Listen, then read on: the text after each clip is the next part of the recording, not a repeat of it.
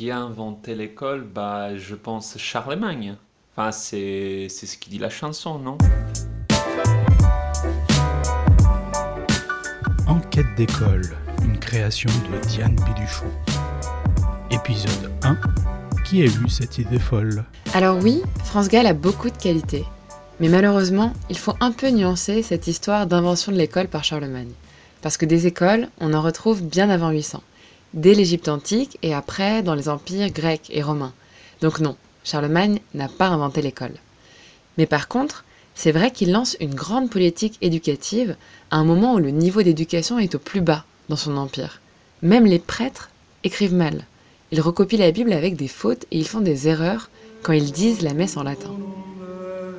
Alors l'empereur décide de prendre tout ça en main et il fait venir à la cour les membres du clergé et les fils des seigneurs, et puis il invite des savants de toute l'Europe pour les former, pour leur apprendre à écrire et à lire correctement. Et c'est ce système qui va être appelé l'école du palais. Et au même moment, et c'est sûrement comme ça que le mythe s'est construit, il recommande aux prêtres d'ouvrir des écoles à côté de toutes les églises de l'Empire, pour y éduquer tous les enfants. Alors, on ne sait pas vraiment si ça a marché. Déjà, parce qu'il n'y a pas d'obligation scolaire. Donc si les parents préfèrent envoyer leurs enfants travailler au champ, personne ne s'y oppose. Et ensuite, parce qu'il y a un problème. C'est que pour étudier, il faut du temps. Scoler en grec, ça veut dire oisiveté, inactivité.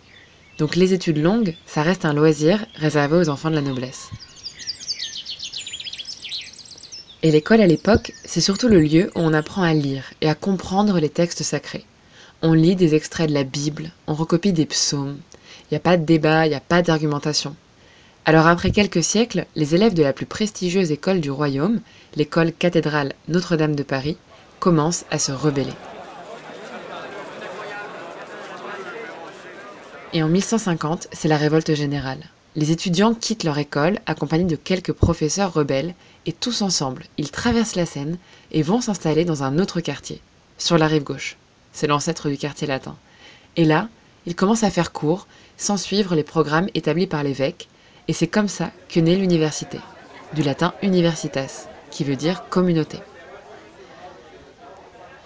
Alors au début, c'est un peu à la bonne franquette. Les groupes d'étudiants n'ont pas de bâtiment dédié, alors ils vagabondent, ils s'installent un peu où ils peuvent, et parfois ils font même cours dehors. Comme quoi, les problèmes de salle à la fac, ça date pas d'hier. Mais l'université de Paris, elle est pas née toute seule. Elle s'inspire du modèle de l'université de Bologne en Italie ou d'Oxford en Angleterre, qui ont été créées quelques années avant. En tout, on en compte seulement une dizaine dans toute l'Europe vers 1250. Alors forcément, les étudiants se retrouvent tous dans les mêmes villes, dans les mêmes quartiers, et parfois ils n'ont pas d'argent pour se payer un appart. Encore un problème qui remonte au Moyen Âge. Et vers 1300, pour éviter que toute cette masse de jeunes étudiants tombe dans la pauvreté ou pire dans la délinquance, des associations de charité se regroupent et ouvrent des maisons appelées collèges. Là, les étudiants les plus pauvres peuvent se loger, étudier et manger gratuitement. Et voilà, à la fin du Moyen Âge, tout est bouclé. Les écoles primaires, les collèges et les universités sont déjà créées. Mais la démarche intellectuelle qui domine à l'époque, c'est la scolastique. Les élèves passent leurs études à analyser des concepts, comme celui d'essence divine ou de transcendance. Ils commentent des textes sacrés. Ils produisent des raisonnements et des discussions qui sont très éloignés de la réalité. Et cette manière d'enseigner va être tournée en dérision à la Renaissance, par des auteurs comme Rabelais.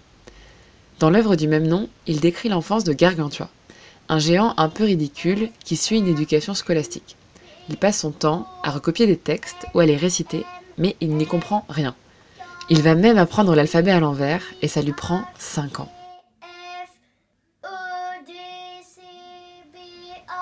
Et puis, à l'adolescence, il va commencer une nouvelle forme d'éducation, fondée sur les valeurs de l'humanisme. Son précepteur lui enseigne la religion, certes, mais aussi la médecine, la morale, l'astronomie ou le sport. Et puis son éducation a lieu partout, pas seulement dans le bureau, dans le jardin, dans la cuisine et même aux toilettes. Une éducation complète par un précepteur qui accompagne l'enfant au jour le jour, c'est ça l'idéal qui va se construire à la Renaissance. Mais en pratique, il y a 16 millions de Français. Donc si on veut éduquer le plus grand nombre, il faut des enseignements collectifs et gratuits. Et ça, c'est la spécialité de l'Église.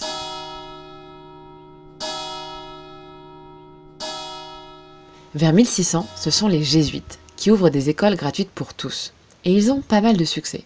Ils s'inspirent à la fois de la scolastique, pour ce qui est de l'étude des textes religieux, mais ils reprennent aussi des éléments de l'humanisme, comme l'idée d'une éducation globale des enfants. Et ils amènent des nouvelles valeurs dans l'enseignement, qui sont encore présentes aujourd'hui, comme l'effort ou le mérite. La compétition entre les élèves pour les notes et la distribution des prêts à la fin de l'année, eh bien, ça date des jésuites. Et puis avec eux, c'est l'idée d'une instruction gratuite de masse qui émerge. Elle va complètement se solidifier à la Révolution.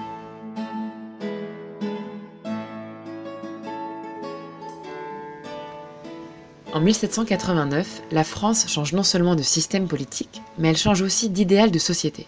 Il n'y a plus d'ordre, il n'y a plus de privilèges acquis dès la naissance, et théoriquement, la société est égalitaire et démocratique.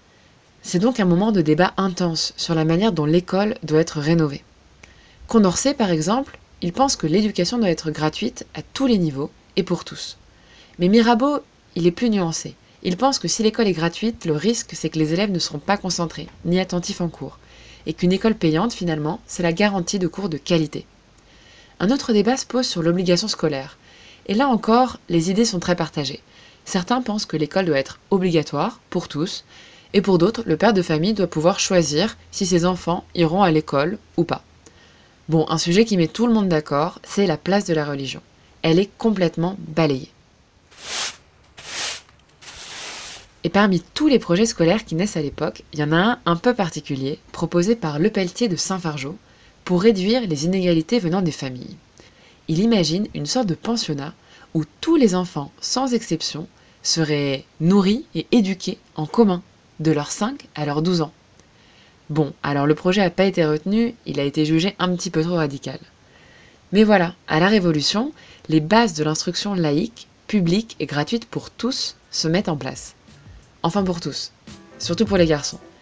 L'éducation des filles, ça n'a jamais été une priorité. Mais ça, je vous en parle la prochaine fois. C'était Enquête d'école, un podcast de Diane Biduchot. Rendez-vous dans un mois pour le prochain épisode.